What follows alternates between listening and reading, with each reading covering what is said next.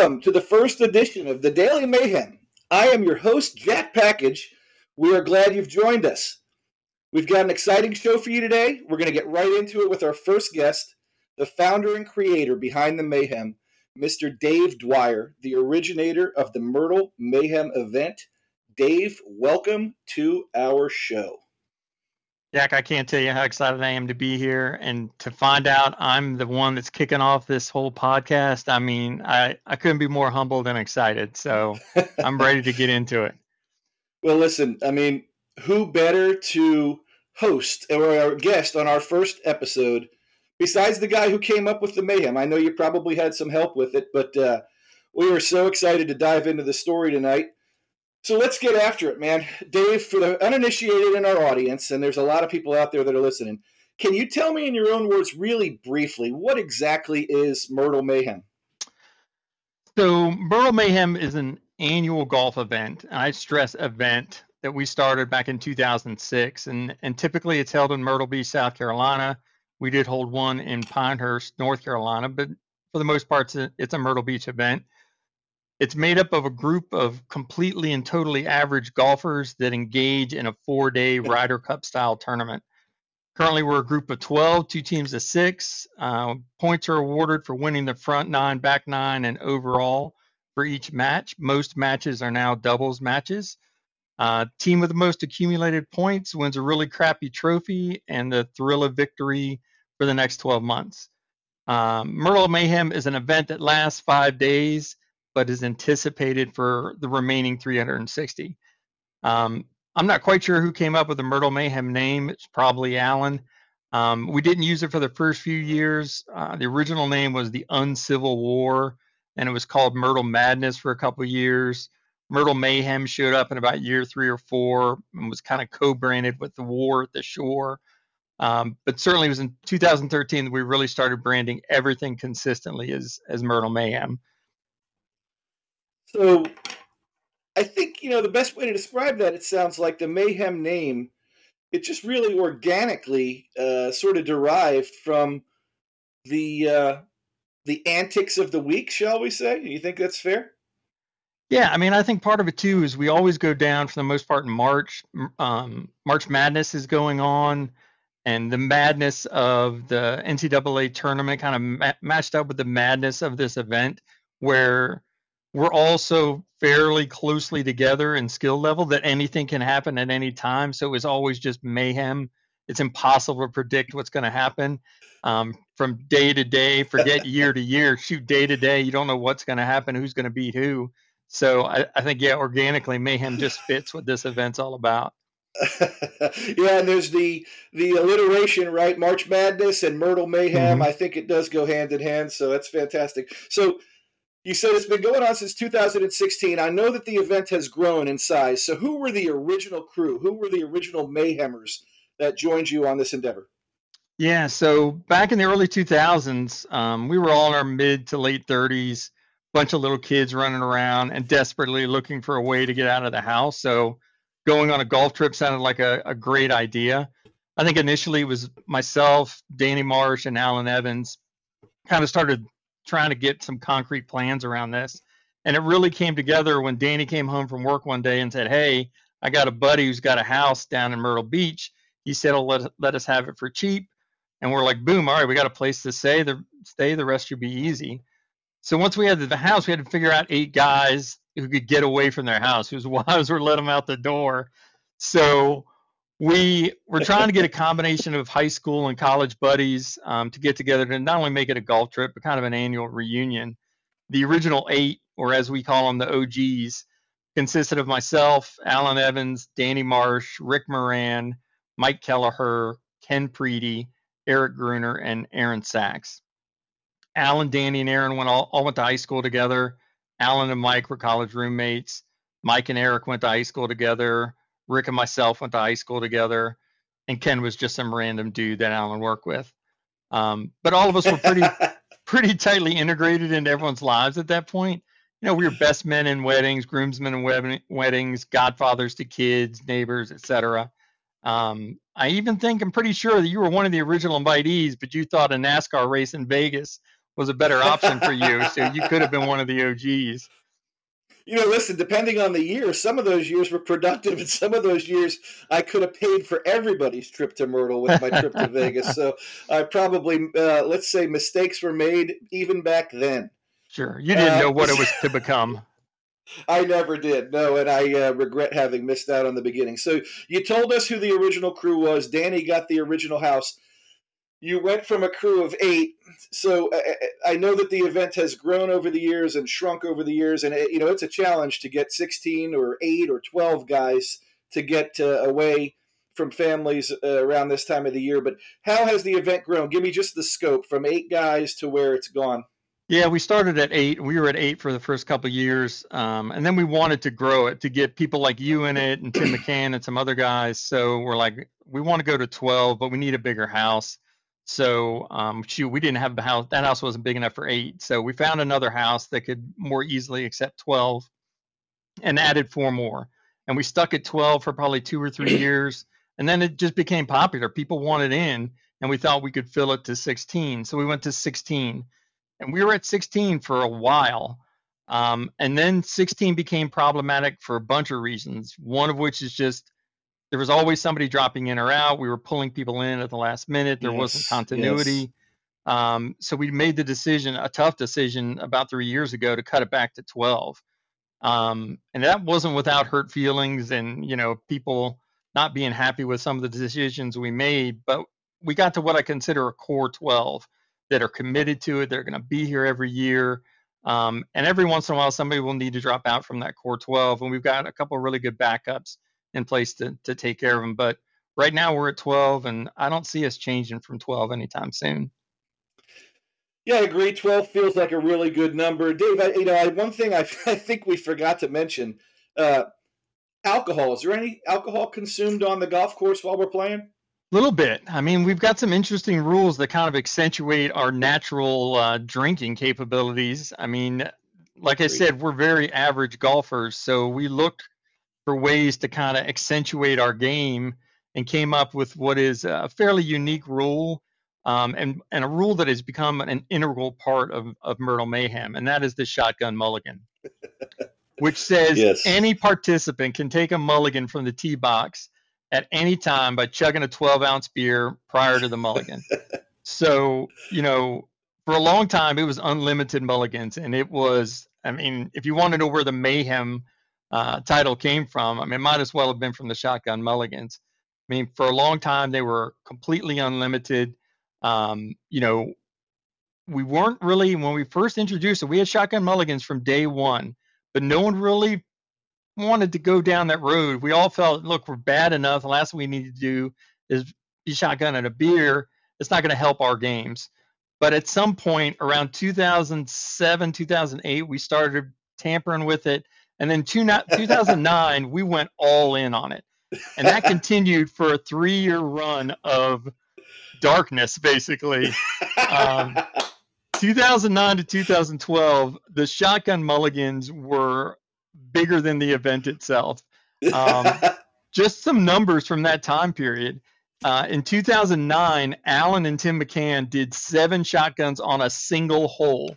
They were partners on the hole, and they did seven. So they took nine shots on a par three, even though they already had they had a ball on the green, and they just wanted to get closer, which they never did. Seven shotguns later, never got closer. Used that original ball. Greg McCarthy. that's two- an excuse. They wanted to drink. Right, and they got it. in 2012, Greg McCarthy did 14 shotguns in a single round, and then hit a six-foot putt on the last hole, three feet, uh, which we have video of and is on the website. Um, I do um, remember that. That was fantastic. Rick Moran and I did 22 shotgun mulligans in a single round combined. I did 13, he did nine we lost that match, not surprisingly. Um, and in 2012, the Honey Badgers, as a team of six, did 67 shotgun mulligans in a single round.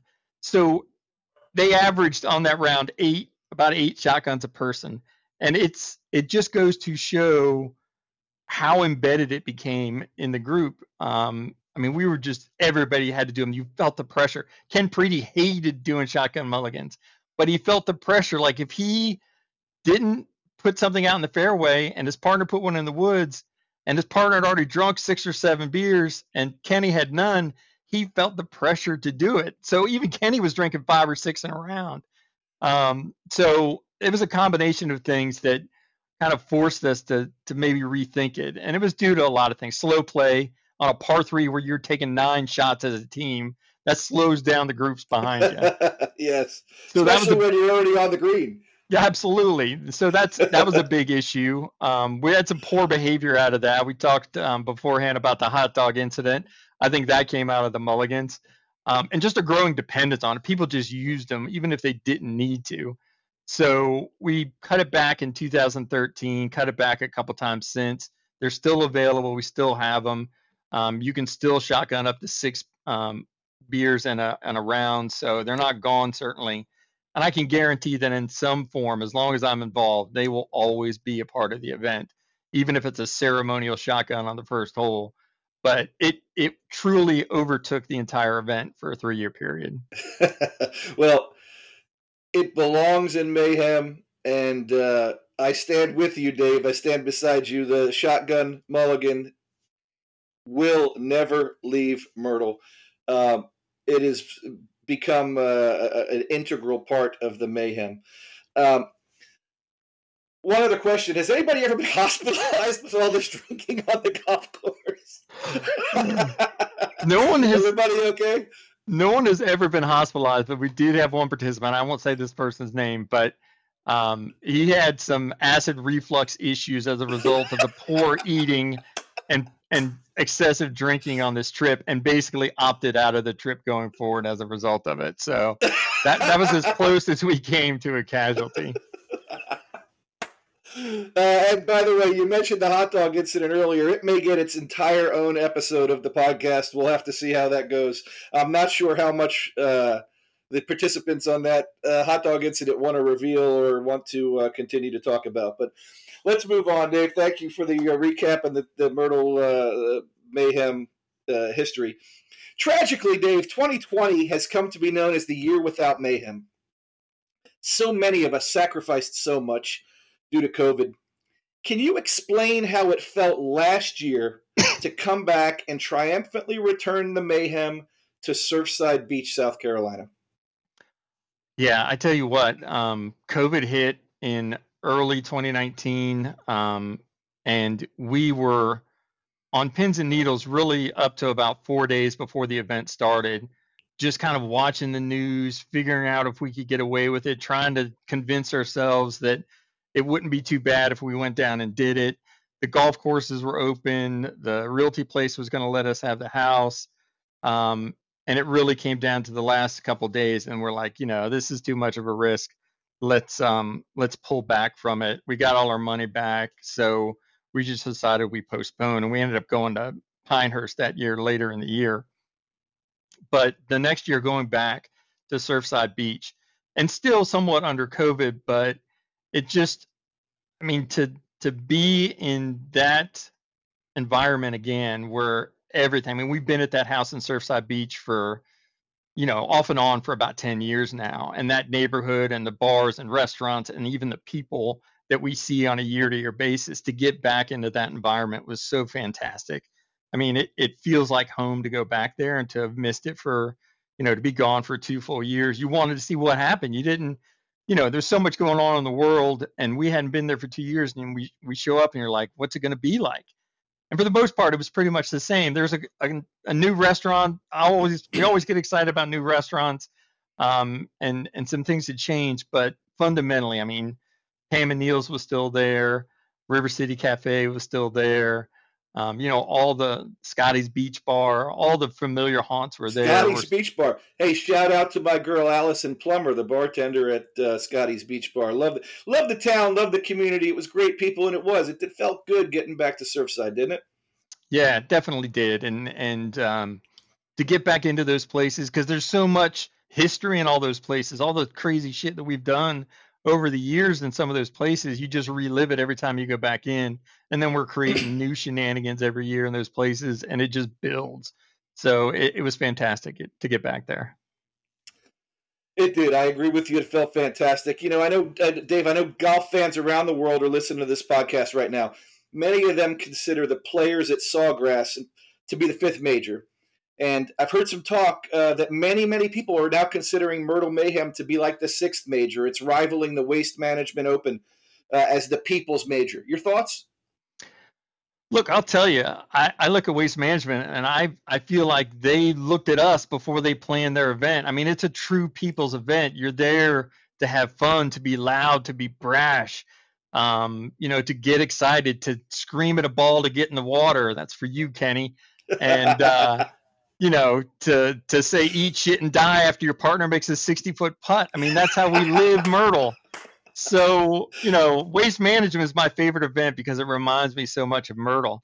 They make that into match play and i'm going to start looking at them for copyright infringement but i mean they do a great job of waste management. Look let me tell you the thing the, the thing about myrtle mayhem is it's an invitational. You don't get to roll up you don't get to qualify. You got to be asked to join this event so to me fifth major i don't know people can quibble about that but i'll say this it's an event people want to be a part of, and not everyone can be. Not everyone can hoist that trophy over their head and have beer poured on them like we do. So, you know, people want a piece of that action. You know, Jordan, Justin, you want in, let, let me know, give me a call, and maybe we'll make an exception and expand to 16 to let you in the door.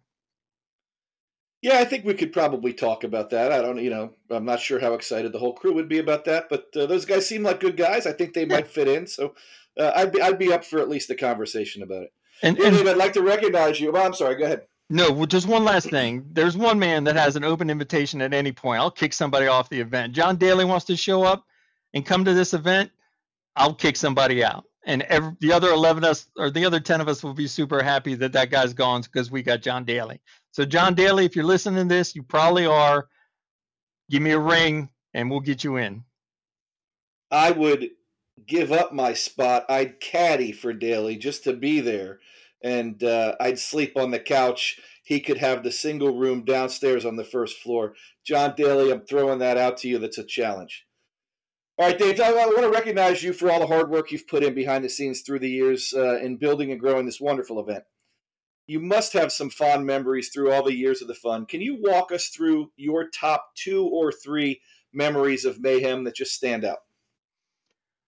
Well, let's start from three to one. Uh, so number three on my all-time kind of memories from Myrtle. Uh, number three is anytime I can beat Kenny. So we have a semi-healthy rivalry.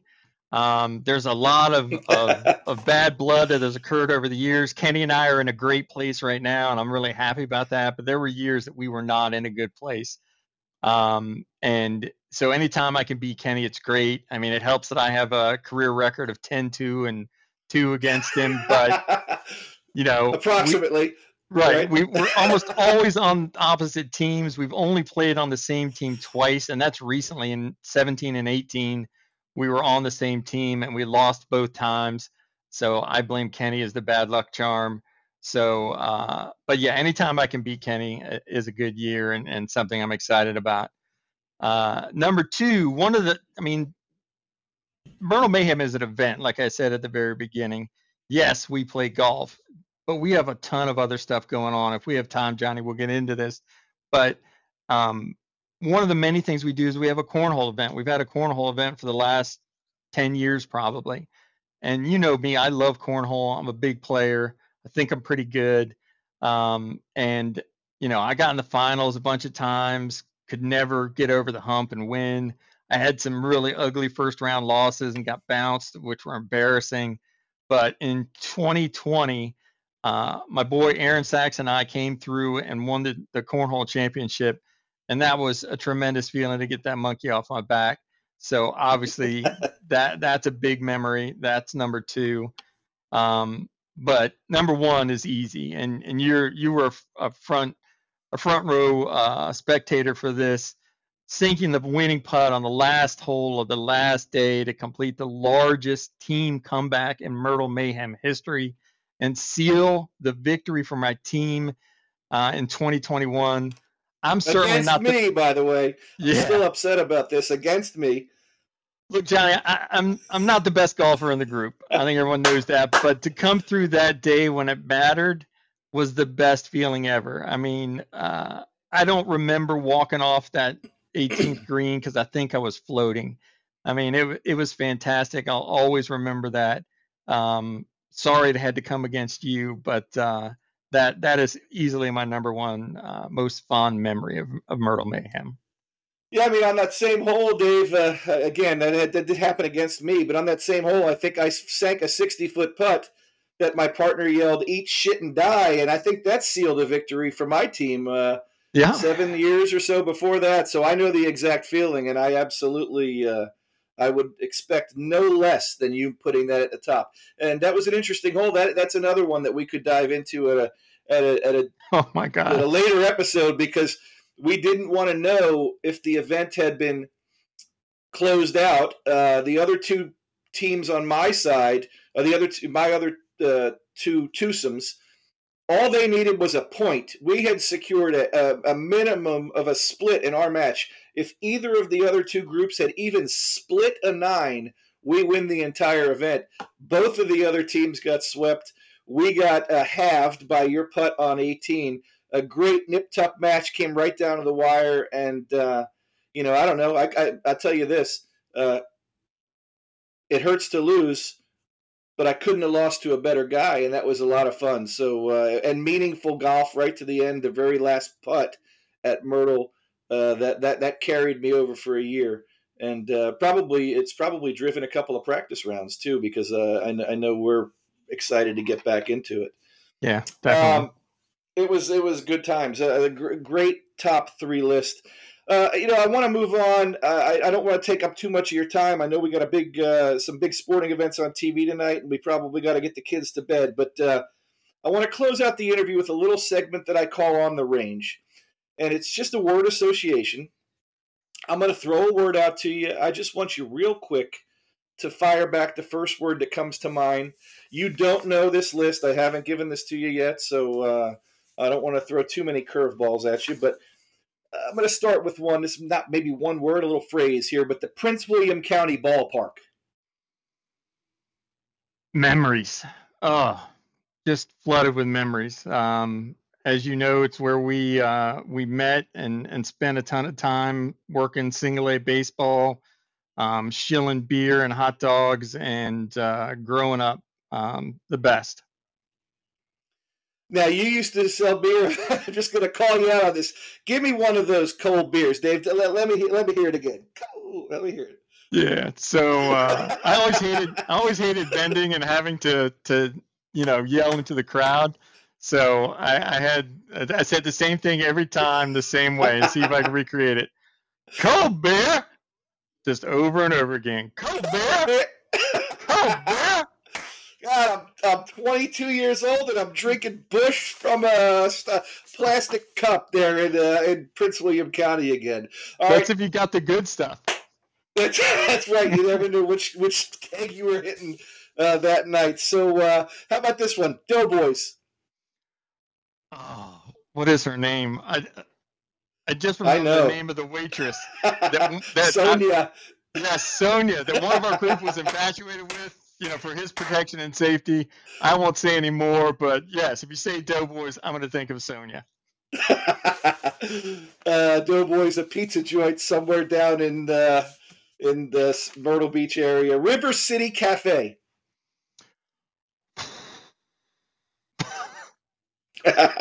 Um, can I answer with a phrase? Yes. I like licking clam.